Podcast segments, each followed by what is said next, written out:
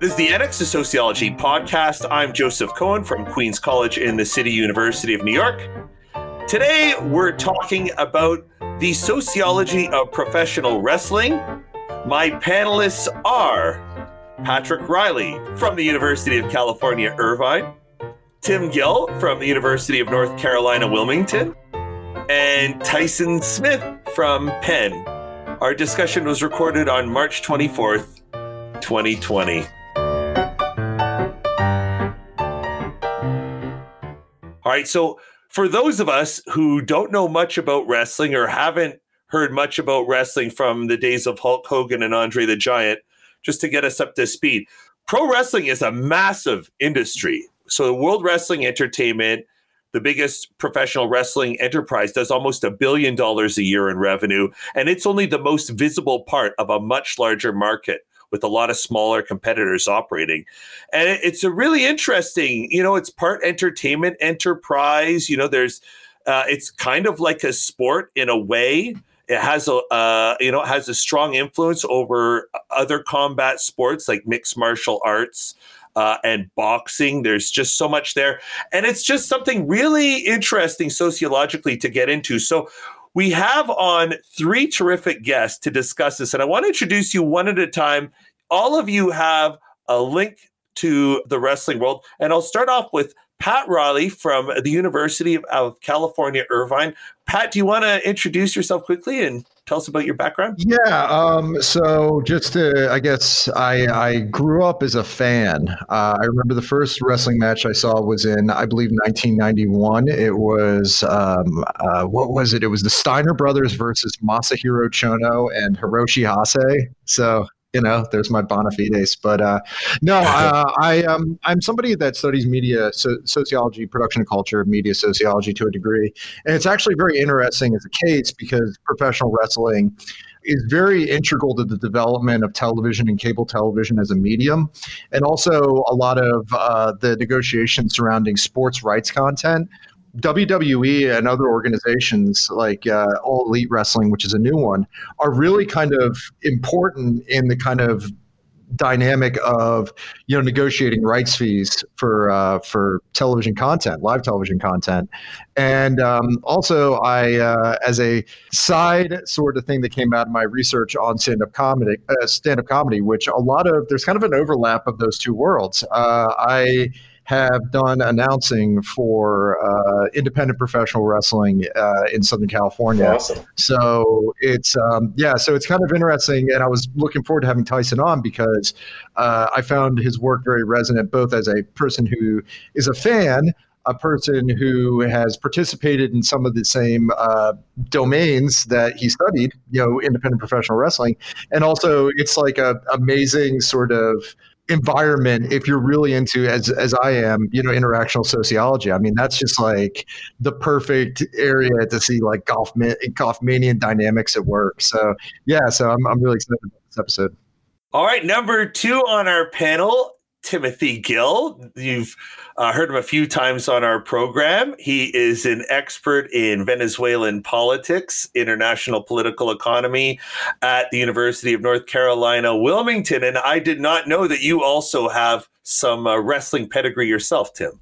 Yes, I um, I grew up in Cleveland, Ohio, and my dad was a uh, he was a local wrestling coach, the not professional wrestling, but the sport. You know, he wrestled in high school, and so um, I started wrestling when I was five, and I wrestled for like 11 years, and kind of got burnt out and changing interests as I got into high school, and started playing music, and yeah, just uh, uh, became a little bit more countercultural, if you will. I came back actually in uh, graduate school at University of Georgia and uh, just started rolling around with with the club team. You know, I knew a couple people that were involved. You know, there were some graduate students, law students, and um, I actually wrestled one year in graduate school at uh, age 29, 30, and uh, I won one match and lost all the others. But it was just something to get back in shape and.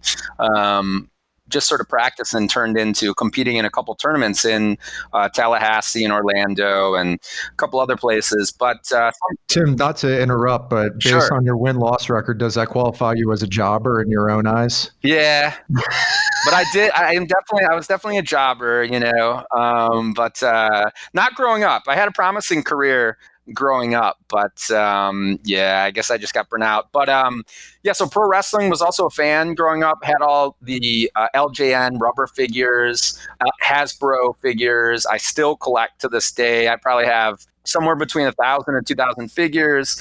Um, you know, this was something that my friends and I we would get pay per views, and uh, my best friend actually growing up and his brother became professional wrestlers, and so um, uh, he was in NXT, which is is sort of the training grounds for WWE, and then his brother is in NXT, or I'm sorry, in WWE, Dolph Ziggler, and so his brother Ryan, we played in punk bands, and we're still friends into the present. And there was actually a guy on my wrestling team in high school who's also in WWE right now. He's he's Eric, one half of the Viking Raiders. He's like a, a sort of a Scandinavian Viking with a big beard that comes out, and mm. so. Um, yeah, uh, Cleveland's had a thriving wrestling scene. Um, for there's other people that are there, The Miz, Johnny Gargano. So um, somehow, coincidentally, I have a couple ties to that world and wrestled and just had long been a fan. Um, my wife and I watch it, you know, wrestling a couple times a week. And uh, I try not to tweet about it too much because as you know, there's a little bit of a disconnect between Venezuelan politics, political economy, and then professional wrestling. I'm not sure what people think when That's they, on brand, uh, yeah. but you know, whatever. I, I can't hold back who I am, so I'll stop there.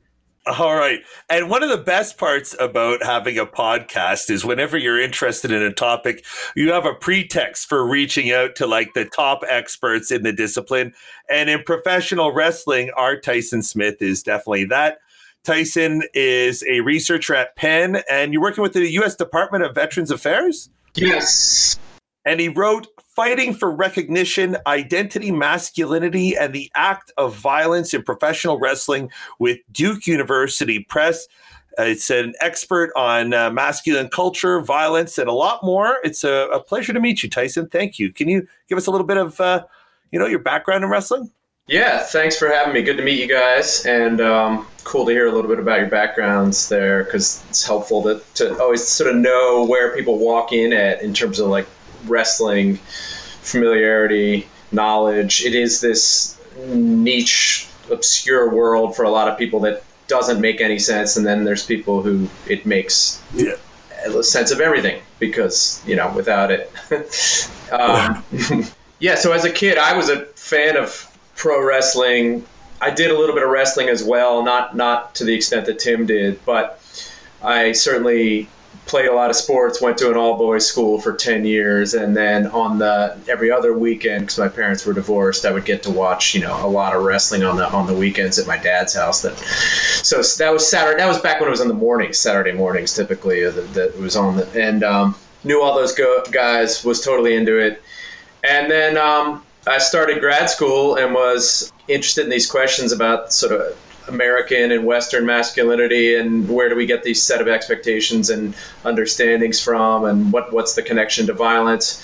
And I met this guy who was uh, he had been a TA in one of the class. I was the TA in the class. He was a student, and he just was a fascinating guy. We started talking, and this was during office hours, and then he sort of mentioned casually on his way out that he was a manager of like a, a, a wrestling show and did promotions of pro wrestling, and I just I forgotten about the entertainment essentially, and then I sort of just it fell in my lap, and that I pursued this. You know, I just followed up with him, and then surely enough, there was this thriving scene out in you know suburbs of New York. Actually, the, the funny part is I never got back in touch with him. He ended up sort of becoming uh, he disappeared but he did allow me to sort of get in interested and involved and then it i entered the scene as an ethnographer and was was looking at how these young guys invest so much into this practice while they all have day jobs and they all encounter a lot of sacrifices of their body and, and really of, of their careers and, and their relationships and they are entirely committed to it and it's an identity and a passion and a, and a way of living that's so important to them. So i was trying to make sense of that and it was a sort of traditional ethnography in that i you know if you will kind of was was was trying to to make the weird normal, if you will. Um, or, uh-huh. you know, so I would go to these shows and then I would go to their practices and then I would hang out with them and, and spend a lot of time with them and uh, get to know them and understand what why it was meaningful and, and what, what it you know meant to them and, and what that says about larger cultural threads and patterns and, and issues. You, first, before we get into deconstructing it, maybe just for those of us, including myself, who, you know, may have lost touch with the sport or people who don't know well, like, what is it? It is it is it a sport? Is it showbiz? Is it uh, like what is it? Yeah, so I mean, you, you might call it a sporting event, uh, and and you're right in that it's really arguably the most popular sporting event in the sense that it runs year round and it happens in both so you have audiences that are live and in person as well as all the televised productions. So it's 52 weeks a year and then it's also several nights a week. And so you can imagine all these different arenas in different parts of the country and internationally where it's where it's being produced. And it is it is a sporting event i think is the sort of easiest answer to that but it is um, entertainment that builds off of you know mixing it's a hybrid of, of, of theater and sport and it is as Pat had mentioned, you know, has has a lot of like really strong ties to both televised entertainment and its its its uh, cable networks. It's um, also has a, has a long, strong, and close tie to American politics, and and in many ways, you know. Mm. Trump yeah. absolutely epitomizes this, and, and not surprisingly, he has a very long connection to the WWE and professional wrestling and has been in shows and has um, really kind of a lot of his style is uh, akin to wrestling uh, spectacle and builds off some of the same themes and traditions and, and he's very i would say sort of masterful at the same type of entertainment and hybridization of, of politics and entertainment Huh. I think Tyson really hits it right on the head because there is such a. I mean, it, it, was a space in which you know Roland Barthes wrote one of his best essays was about professional wrestling. I mean, there's the the political aspect of it uh, that Tim you know probably has seen as a fan, and definitely you alluded to is that like there are these sort of where like a lot of U.S. presidents were big professional wrestling fans. Like Jimmy Carter invited this guy Mr. Wrestling Two to the inauguration because he was his and his uh, mother's favorite wrestler and the wrestler couldn't come in because he wouldn't take his mask off. Uh, but there, you know, I think one of the things that's really interesting about the space that Tyson studies is the world of independent professional wrestling, uh, which you know a lot of people are familiar with. You know WWE or WWF previously, or you know these kind of massive WrestleMania uh, type events, you know, these larger than life figures. But uh, uh, Tyson, could you tell us a little bit more about the space of uh, independent professional wrestling, which you studied, and also kind of what the motivations and the kind of orientations to what they're doing that these uh, independent professional wrestlers have?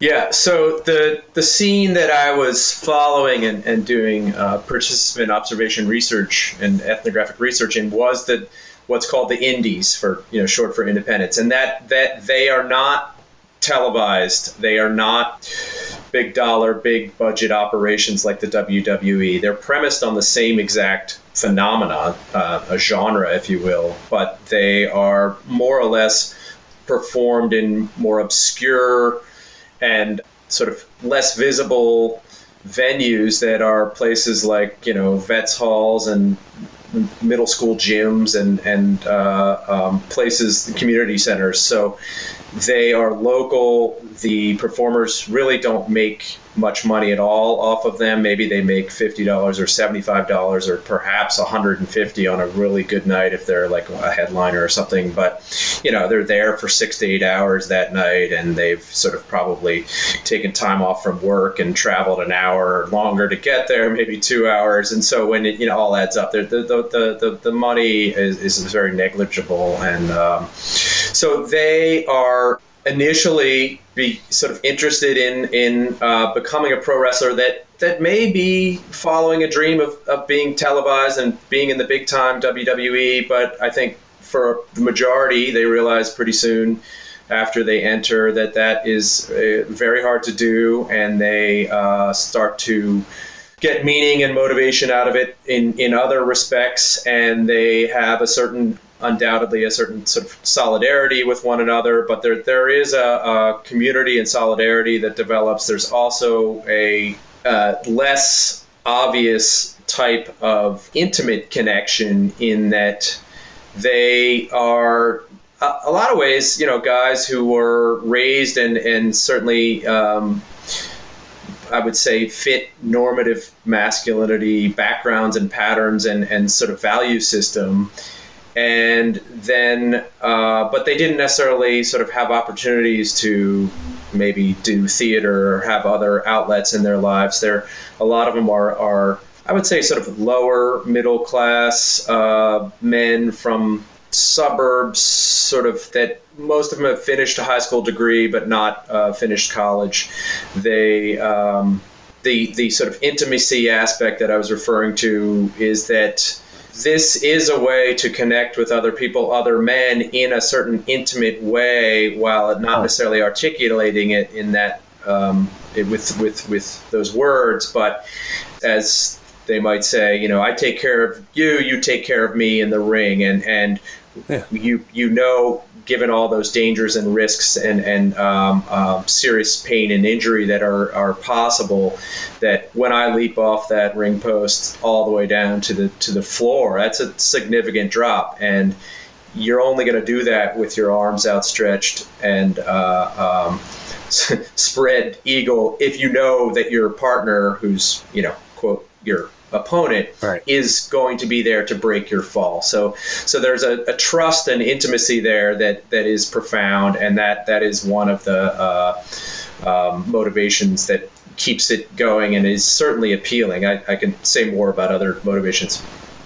Well, wait, can I? I want to process this one a little bit. So, are, the way you're describing it, this is what I'm interpreting that camaraderie, that esprit de corps that happens when someone's in a singing troupe or someone is in a theater troupe or, you know, it's just a group of people who love to perform and work together.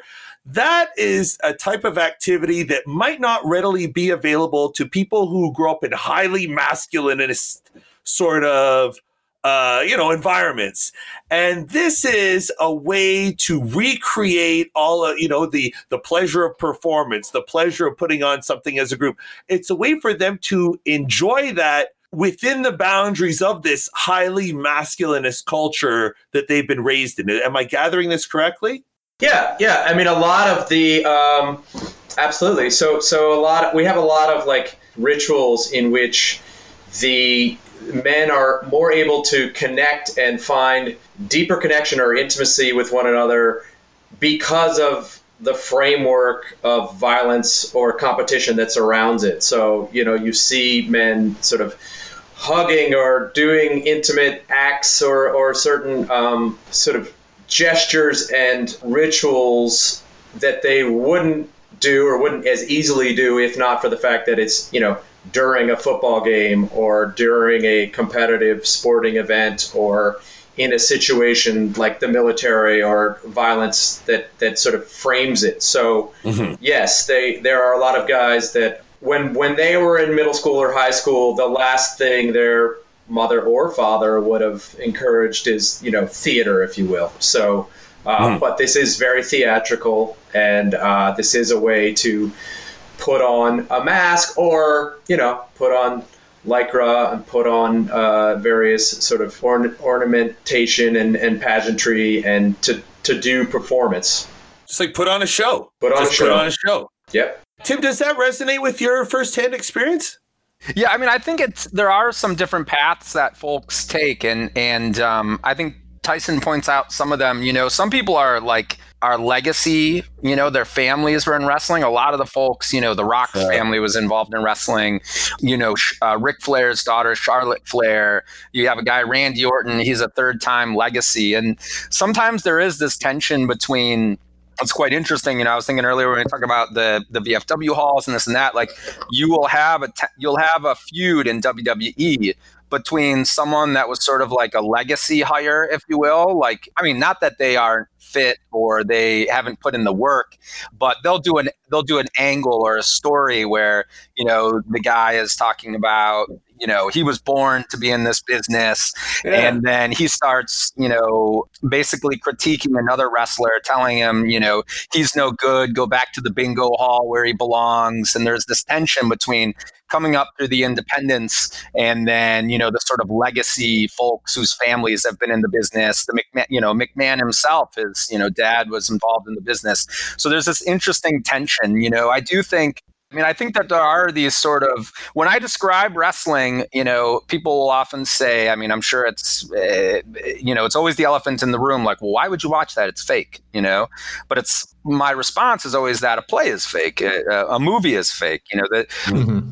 We just suspend our disbelief, and and the same thing happens with wrestling. It's entertainment, it's a play, and yeah, it's very theatrical. And, you know, I mean, it's proved to be very good training grounds. I mean, The Rock, I think, is, from what I understand, is the highest paid actor in Hollywood. And where did, where did he come from? He came from wrestling. I mean, and Cena's doing pretty well at it too. Yeah, Cena now, and um, you know, you've had some other folks. Hulk Hogan tried to break in, maybe a little bit clunkier, but Roddy Piper. So there, it's a very. I, I agree. It is this very interesting connection between theater and athleticism that you don't really find too many other places. it's very unique in that respect. Yeah, I, I was going to say um, that uh, the thing you were saying about business is, is, is show business is absolutely right, and and so I didn't, you know, go into the various sort of on ramps that people have and and the the ways that people arrive there, but also there are motivations that I think evolve as you're in the the field and what Tim said in terms of show business, it can be really interesting to see the progression where there's a lot of like etiquette and hierarchical rituals and basically a lot of emphasis and value placed on the the hierarchy. And one of which is you know your your sort of business acumen. And sometimes people sort of come into it with that kind of background having some family tied to it and then in in other cases it's it's developed, but that uh, that can that can become a way in which you know it's it's how well you do show business, and that means how well can you really manipulate the hell out of those fans and those people and have them in the yeah. palm of your hands. And I think one of the things that you brought up, Tyson, about etiquette is one of the things that strikes me being in the space of uh, you know indie wrestling is that everybody has to shake everyone's hand. That's part yeah. of the show. Yeah. And that's something yeah, that's like gets to a lot of the things that you talk about where it's like there is this aspect of camaraderie. There is this aspect of respect that gets engendered that there is a hierarchy to you know it's like you're not going to get in trouble for not shaking the um, referee's hand you know one of the random yeah. referee's hands but if you don't shake the top person's hand you know that's yeah. a problem but also oh, the yeah. aspect of trust i mean you're there it is a very dangerous space to go into where you know somebody can get really hurt and having those rituals of of uh, respect at least i see it shaking everyone's hand is like a sign that okay, we're all in this together. Mm-hmm. But one of the things that I, I find to be an utterly fascinating content, and you kind of get to it, is uh, the aspect of kayfabe. Mm-hmm. Uh, and I've used this before to teach the front stage back, backstage dynamics of Goffman's dramaturgical approach. And what is what's kayfabe? Well, you know, it's this funny thing where um, wrestlers don't really want you to talk about kayfabe. And so it's it's keeping kayfabe is maintaining the illusion of realness so that breaking kayfabe, which you hear more commonly, is um, if uh, you know someone essentially sort of steps out of character or steps out of the scene in a way that disrupts the audience and fan f- framework of what we're watching. So, mm-hmm. like breaking the fantasy. Yes, essentially. So, so uh, it comes from carny language, and uh, wrestlers then sort of wove it in many decades ago, and there's there's there's certainly ties between sort of carnival and, and carny um, culture and, and pro wrestling sort of roving shows and various uh, entertainment that you know goes back a couple hundred years. Uh, so, but yeah, so kayfabe is, is is an important concept, and um, when I first entered the scene, it was always a little bit. I was you know like they weren't sure how to interact with me because it was like you know, what do you do with this guy who is he a fan? Is he one of us? Is he, you know, where does he fit into this whole performance? Am I sort of, you can't really be in between. Yeah. You're either smart or you're not, I guess, you know. Mm-hmm. And publicly, it wasn't acknowledged. Pat, you might know this better, or, or, Tyson, but my understanding is that you know the public for eh, really until there was a court case in the early 90s involving Vince McMahon and steroids, it was never publicly acknowledged that wrestling was choreographed until he was right. on trial, and that you know I've heard I don't know the the veracity of this, but that like newspapers in like Milwaukee and Detroit used to cover wrestling matches in like the mm-hmm. 20s and 30s as if they like they were legitimate contests with not, without a predetermined outcome. And so there were always these kind of questions, and it's always been a very very secretive um, business. You know that they even have their own sort of language, this kayfabe that Tyson mentioned. Um, yeah and the things they whisper to each other in the ring you know it's very it's amazing how committed you know wrestlers are to this to the to the backstage you know to the maintaining that sort of front stage. It, it's interesting now with twitter and and and all that a whole different story because now you know everything is the front stage it feels like. But yeah yeah it's the kayfabe and and, and the commitment is amazing. Yeah believe they they got a uh, had might have had something to do with when they switched from the World Wrestling Federation to World Wrestling Entertainment in the 90s, and there was a certain lawsuit there, and I believe the switch was like something they didn't want, but then ended up being of benefit because they kind of went to a sort of being governed by by more entertainment regulations, yeah. less sporting yeah. regulations, which allowed uh, different different types of policies and and uh, less uh, sort of stringent regulations. Oh yeah, no, I mean, as Tyson said, it had to do a lot with like the state athletic commissions. You know, who who governs the events. You know, if it's passed off as sport, there's certain rules that kind of have to be applied, and you know what sort of uh, you know do you, how many doctors you're supposed to have are you supposed mm-hmm. to have an mm-hmm. ambulance there you know what kind of taxes do you have to pay uh, right. you know can you have blood can you have any sorts of other things but yeah, i think yeah. one of the things but yeah as uh, to tim's point i mean there was always like exposés that people would um, kind of release in the news and things like that that talked about oh wrestling isn't you know this you know quote unquote legitimate a battle between two athletes, but there was that sort of thing that was. If you read like old books, there was always things to maintain that element of of um, you know the backstage, you know, kind of taking the backstage and uh, obscuring it, where you know basically you know the Russian characters who were not Russian. Yeah uh, would have to act like they were from the Soviet Union all the time and keep their uh, keep their accents and actually change their their legal names from yeah. you know Scott Simpson to Nikita Nikita Koloff, huh. or you know there was things where they would you know start bar fights or be try and get into bar fights and win bar fights in order to show how and get arrested in order to show that they were really tough and it plays into that sort of masculine macho sort of thing where it's like the violence that you see is real and that the the person that is in the ring kicking butt even with the carnivals it's like the whole idea was that oh does anybody think that they can come in here and beat this wrestler i'll give you $500 if you can and always right. you know the wrestler had the ability to to beat those people i mean it was like whoever was it was built on that idea that the person in the ring was like this really strong legitimate you know mm-hmm. you know the character that you see is you know the real character uh, outside, even though it's not real, you know, and people do suspend their disbelief.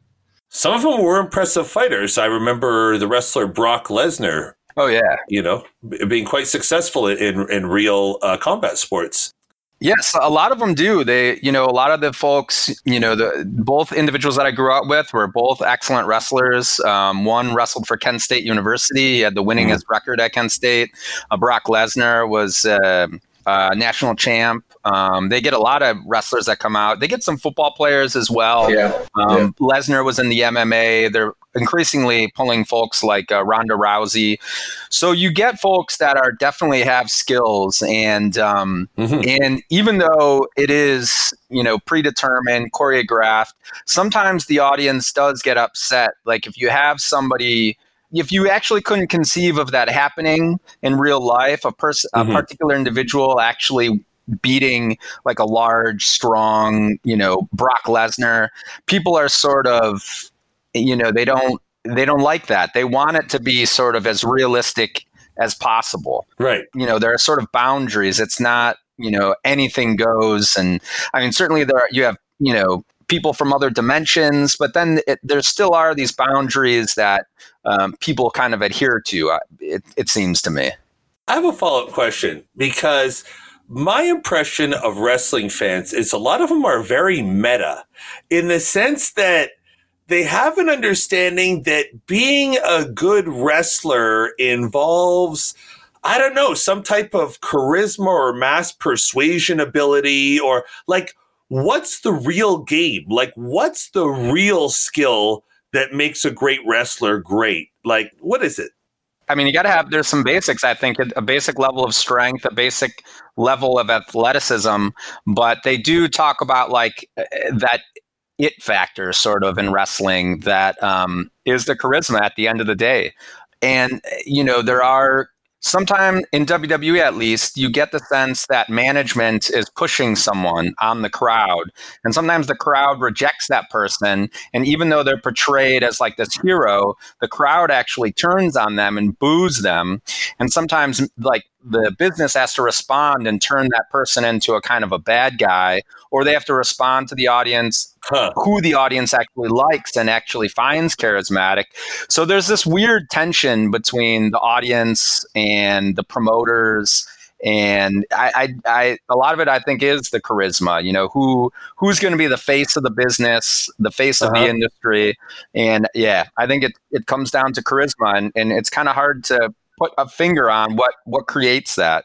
Yeah, the charisma and and the you know what they call the psychology, which which sort of go together. But the psychology is how well you interact with with the fans and how you develop that um, chemistry with the fans. The the charisma is key. The psychology is key.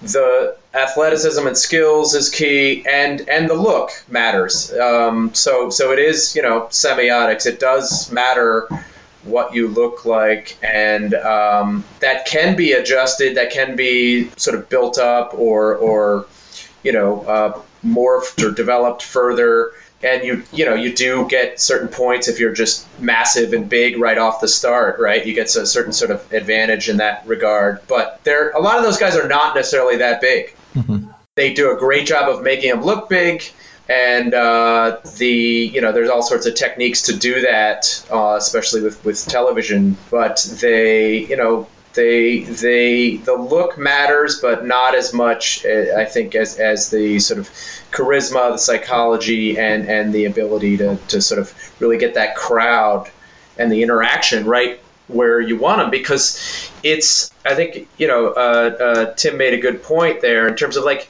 the WWE management or the, the sort of producers and promoters, they don't exactly know how the crowd's going to respond, but they, they might uh, sort of put stock in a certain character and then that person sort of falls flat or vice versa.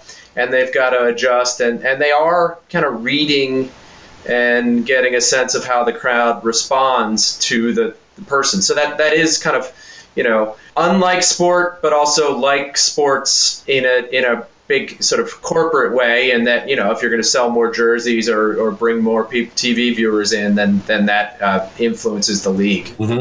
Yeah, and I think Ty, that point that Tyson just made is really key. I mean, if you really look at something like mixed martial arts, which is on the on the level, the the the fighters that draw the most buys the most viewership and the most attention are, you know, your Conor McGregor's, for example. Conor McGregor is not the best MMA fighter, you know, in the UFC, maybe not even in the top 10 pound for pound, but he, you know, that that aspect really draws what the attention is paid to by the management. But I think one of the things that's kind of it's tough to figure out where that connection lies because you could have somebody who's you know an Andre the Giant who draws a lot of attention because he's large, or somebody that's really acrobatic, yeah. you know, Big who show. has the ability, yeah, yeah, acrobatic like a Rey Mysterio or you know someone else or somebody that's a great technician or my favorite or you know it can be completely unpredictable right i, I remember when i was um, there's one wrestler named the boogie woogie man jimmy valiant and the boogie woogie man would go to the ring and he would dance on his way to the ring he had a big old beard. He would dance on the way to the ring. He would dance in the ring. His offense was just punching and poking people in the eye while he was dancing. He would drop an elbow, get the three, start dancing again, and the fans loved him. Oh, yeah. Like he was a massive star in the South. So it's one of those things where the key to it is is like, and that's what Tyson was talking about, and that's what Tim was talking about, is like a connection with the the audience that the audience either believes in you as as a hero or believes in you as somebody to cheer for or believes in you as someone to boo and want to see lose you know that's kind of something Yeah. that's that's central to it and it's something that's pretty unpredictable in a way it's part of that psychology that that Yeah, uh, they don't. They don't. They don't have to like you. They they just have to care, Yeah. and at one What's way or the other. They have to, you know, Yeah. have an emotional investment that that either generates, you know, sort of uh, a- animosity or you know, sort of uh, appreciation or or fear or or uh, dislike.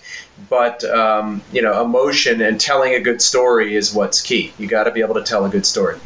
You know that's it's very interesting. It's sort of another illustration of a basic principle in uh, the fields of marketing and consumption, right? Absolutely. Like advertisers, corporate types, they cannot impose a desire on their own on a crowd. Like there's a sort of a symbiotic relationship, and, and people can reject products that are pushed in front of them. And I guess it's just people are way more cognizant of that in wrestling than they might be uh, with other consumer products. Uh, we're, we're getting uh, towards the end of a segment. I wanted to follow up on something really interesting that you said earlier, Tyson, about Donald Trump.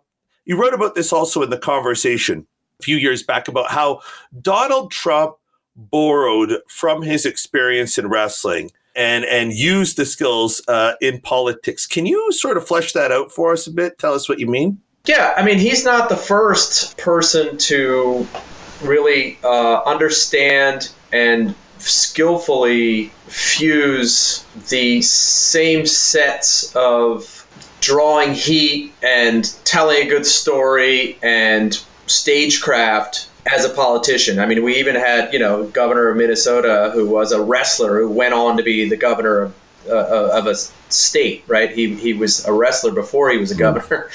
Um, and Trump recognizes that if his base and, and his rallies look a lot like a wrestling show, and he is very good at uh, essentially sort of manipulating a certain story, telling a certain story, and, and sort of bringing the audience right up to a sort of moment of tension and backing off and then going for it and using a lot of the same base emotions of, of jealousy and contempt and betrayal and Yeah. of anger and um, and really you know hatred of course um, he he has several examples in which you know he'll kind of like get the crowd to say something that he says you know he sort of says he can't himself right so he'll kind of go after an opponent a political opponent or, or just anyone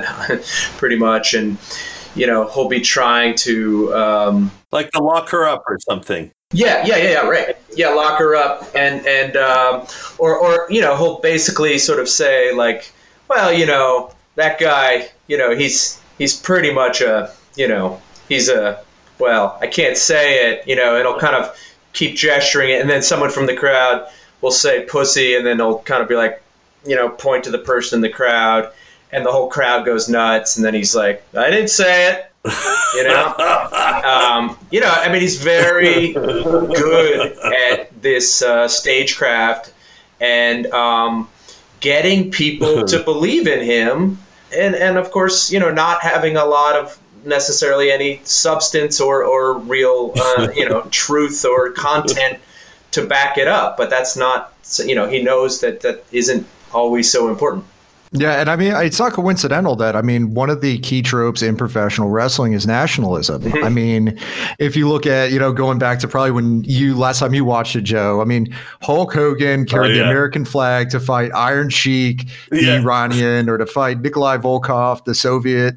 Uh, yeah. You know, I mean, even one of the most interesting sort of uh, wrestling things is like, in Japan, in Japanese history class, when you're in middle school, you learn about professional wrestling in the 1950s because there were matches after uh, World War II where they had this one wrestler named Rikidozan who would um, wrestle Americans. You know, he would wrestle the Sharpe brothers who were actually Canadian. He would wrestle Lou Thesz, and they would have like 90% of the television sets in the entire country of Japan were watching these matches because these were these kind of arenas in which you could have the Japanese hero after World War II kind of reclaim Japanese pride, like even though up he, on white guys, even though yeah. he was really Korean, right?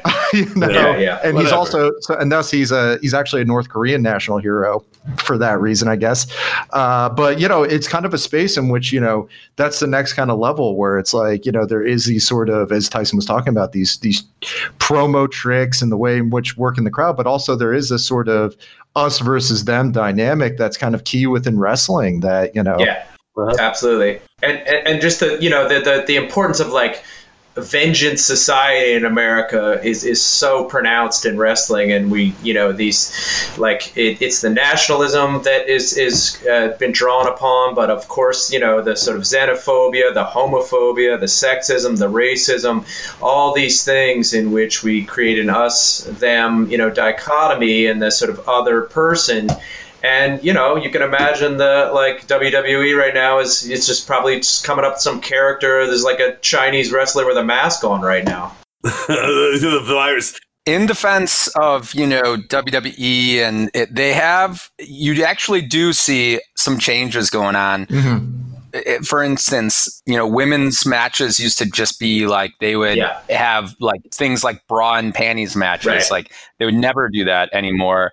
And th- then it was the divas division, and they they gave women more sort of airtime, and but but not all that much. And then now, you mm-hmm. know, you just had, I believe it was the last WrestleMania, you had, and they switched the name of the division to the women's division, and you had women that actually headlined WrestleMania. I mean, a few years ago, that would have been absolutely unthinkable. So Becky Lynch and Ronda Rousey headlined WrestleMania. You know, before a few years back when women would wrestle, you would have people in the audience that would chant things like, you can't wrestle and we want wrestling. Or for them to show a particular body part. Yeah, for it, precisely. Yeah, exactly. You know, so you find some incremental changes. So, for instance, there's a guy in the WWE right now. They actually did a story on him. I can't remember where NBC or something like this, but his his name is Mustafa Ali. He's a Muslim wrestler, and he's like the first Muslim wrestler that you know hasn't been depicted in this you know the iraqi you right. know trying to defeat the us and something like this i mean right. still you find some tropes that are not you know, not as PC, I think, as many folks would like, but you do see a change that's taking place in wrestling. Um, like you had a champion who converted the belt. He, he said he wanted it an environmentally environmentally sustainable belt. So he turned it into a hemp belt, and he would you know talk about. I mean, he was sort of a, a bad guy that would yell at the audience about their consumerist behavior, but then he was like getting into a Twitter exchange with Naomi Klein about like the Green New Deal. And he is like an environmentally conscious guy. You know, after Jon Stewart left the Daily Show, the first appearance he made was at a WWE event, you know, hosting it. So you find, I think sometimes there is that nationalism, you know, and there's there's links between the McMahon family and the and the um, Republican Party. and the Trump family. Yeah.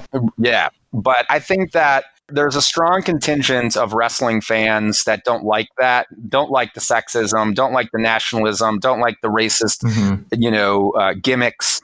And people in the back have pushed back on it, and I think fans are becoming more vocal about it as well. And so much for the better because you have, you know, um, you have a different situation now. I, I think. Um, yeah, yeah, I think that's a good point.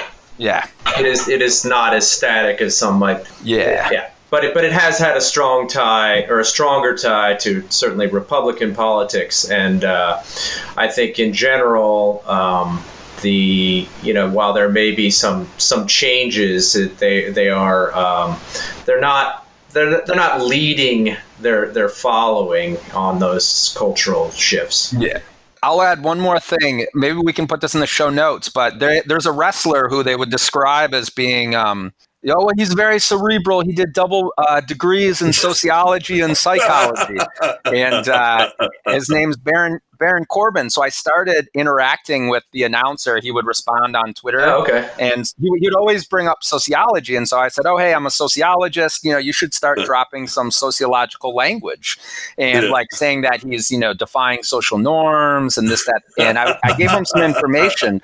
So I put this up on YouTube like a few years ago whenever I did it. But he, so I gave him some language and he says, uh, you know, Baron Corbin, or I think it's Baron Corbin, but he describes someone as um, defying social norms, and he he is an anomie. He says, "I gave him the word anomie." Is this Mauro Ranallo? Yeah, Mauro Ranallo. Yeah. So uses the word anomie, but just not in a correct way. He calls the wrestler in anomie, and uh, true disorder. So. Uh, so I tried to get some, you know, sociology in there. That's pretty cool. I got, I gotta get yeah, in on this. That's very yeah. cool.